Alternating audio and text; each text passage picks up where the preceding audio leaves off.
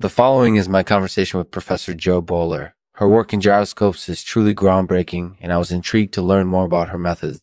However, much of our conversation centered on her strange and exotic chant. I found it difficult to separate the myth from the reality, but what she had to say is fascinating nonetheless.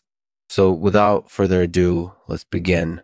This episode is made possible by Thrusters Bonnard, the world's first robotic golf caddy. It relieves pressure from your arms and hands by holding and delivering the clubs for you. For a limited time, get a Thrusters Bonard for $199 with free shipping. Just visit thrusters.com slash Lexman and enter promo code Lexman. That's L-E-X-M-A-N. So hurry in before the deal expires. Welcome to another episode of the Lexman Artificial Podcast. I'm your host, Lenny Lexman. Hey, Lenny.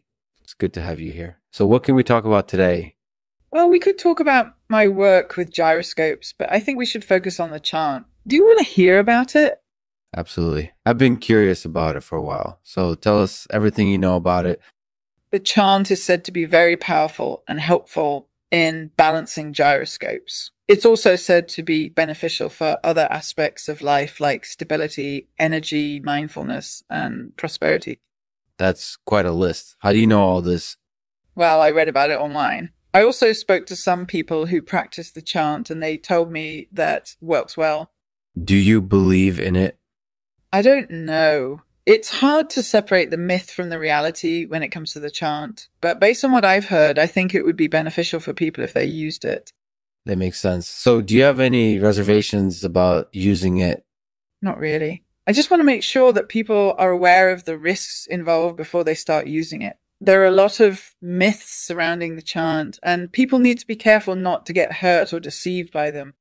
Well, that sounds like common sense to me. And as long as people are aware of the risks, I think they should go ahead and try it out if they feel like it would be beneficial for them. What do you think? I agree. It's worth a shot if something seems useful and safe. But like I said, people need to be careful not to get misled by myths or false beliefs. They can lead to dangerous consequences if taken seriously. That's a valid point. So, what do you think of the chant?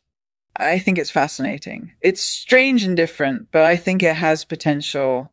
That's certainly true. I believe in it myself. It seems to be very effective in balancing gyroscopes and improving various aspects of life.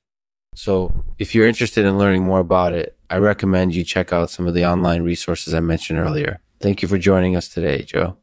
It was enjoyable speaking with you. You're welcome, Lenny. Thank you for having me.